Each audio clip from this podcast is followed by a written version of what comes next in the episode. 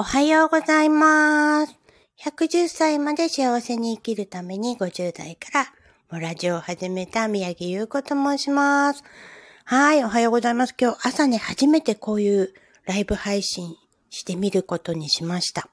どうですか？昨日はお羊座の満月、あ、違った。天秤座の満月だったかな？で、あの、月はね、見えなかったんですけど、いろいろ受け取った方いるんじゃないかなと思います。結構ね、月読みさんとかそういうの私は自分はできないので、プロの方たちをね、探しながらやるんですけれど、なかなかね、皆さん最近多いですよね、月のサイクルに合わせてみるとか、あの、波動を整えてみるとか、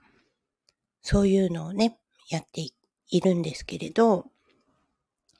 えっ、ー、とですね、今日はですね、4月の7日です。入学式のところとか多いのかな結構もう私も子供が巣立ってしまい、自分のこと、あの、やってることが多いんですけども、でもなんか自分のことなのか人のことなのかよくわからない時期がすごく多くて、一応自営でね、サロンをやってます。もう、十何年やってんのかな。で、結構ね、危機は乗り越えられるような、なんとかしようっていうアイディアが出てきたりとかね、自分のことになると一生懸命だった時期があったんですけれど、ちょっとなんだか疲れちゃった時があって、それすらやらなかったんですけど、でもそれだと人生変わらないですよね。今ね、110歳までってタイトルつけてるんですけど、あの、110歳は、ね、生きれるか本当のところはわかりません。でも、あの、どうせね、生きるんだったら今寿命がどんどん伸びてるから110歳までは伸びるんじゃないかって言われてるとこからこのタイトル取ったんですけど、あの、たくさんお金を稼いでね、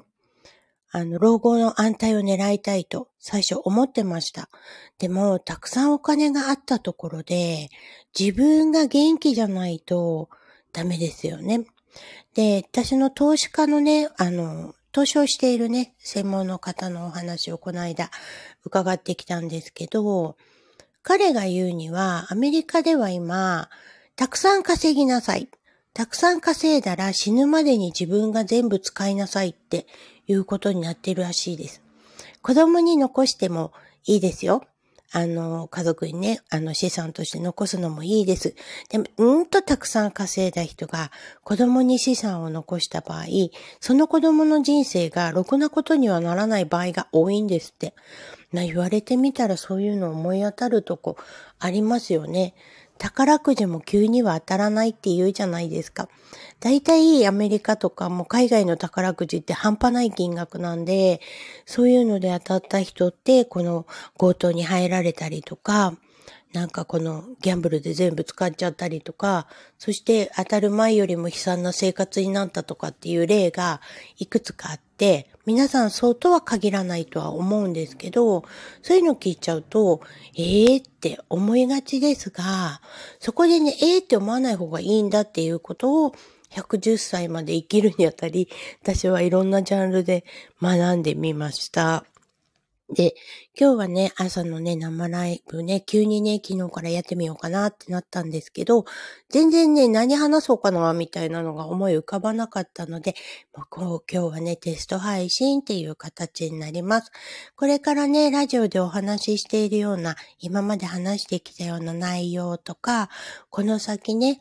まあ、シニア世代ですね。もう50代からシニアですよ。で、でも、110歳までだったとしたら50歳になっても悲観する必要ないです。あと60年人生があるので。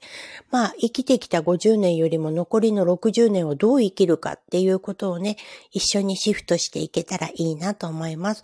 え情報はね、たくさん入ってくるので、これを少しずつ少しずつシェアしていけるように朝早起き頑張りたいと思います。今日はですね、なんか昨日あの、満月の時って、なんかこう手放すものがあった方がいいよって、何を手放したいですか？みたいに言われたんですけど、私自分の体の老廃物を手放しに行ってきたんですね。そうしたらものすごいぐっすり眠れてしまって、いつも5時に起きるんですけど、今日気づいた7時でした。大慌てって感じです。特に何もやることはないんですが、なぜ早起きをしているかっていうと、自分自身と向き合うための時間を作るために、そうだね、去年の、なん、なんだ、6月ぐらいからもうそろそろ1年ぐらいになるんですけど、そのぐらいに、のまあ、やっぱり信頼できるお友達から、こういうふうにしてみるのもありだよって言われて、えー、とにかく変えたいっていう意識が強く出た時に、それを実践することにしました。で、自分なりの時間っていうのがね、えっ、ー、と、主婦もしてます。子育てもしてました。えー、仕事も自営でやってました。自営で足りない時には、お外に出て、あの、契約でね、お仕事してみたりとか、もうほんととにかくいろんなことをやっていたので、24時間の中で、はって振り返ったら、私は何が食べたくて、どこに行きたくて、どうしたいんだろうっていうのがわからない時期が、ちょうど去年の、えー、6月ぐらいに起こりまして、本当にね、行きたいところもどこもないんです。食べたいなぁと思うものもないんです。以前はね、カラオケ行ったりして、あの、ストレス発散とか、そういうちっちゃなちっちゃなストレス発散法はあるんですけど、実際に心から望むもの、何をしたいんだろうどうしたいんだろうこのまま人生終わっちゃうんだろうかって気づいたのが去年の6月。ちょうどそのぐらいからラジオもスタートしたんですけど、何か変えてみたいなっていうところで、で、続いているのがその早起き。まあ、遅れちゃう時もあるんですけど、遅れちゃうっていうか必ず5時に起きなきゃいけないとは決めてないので、早く起きた時はしっかり自分のために1時間時間を使って、え思考を整える、瞑想してみるとか、掃除してみるとか、そういう時間をね、設けるようにし始めました。で、どこかで何かを意識しないとそれも作っていかれないので、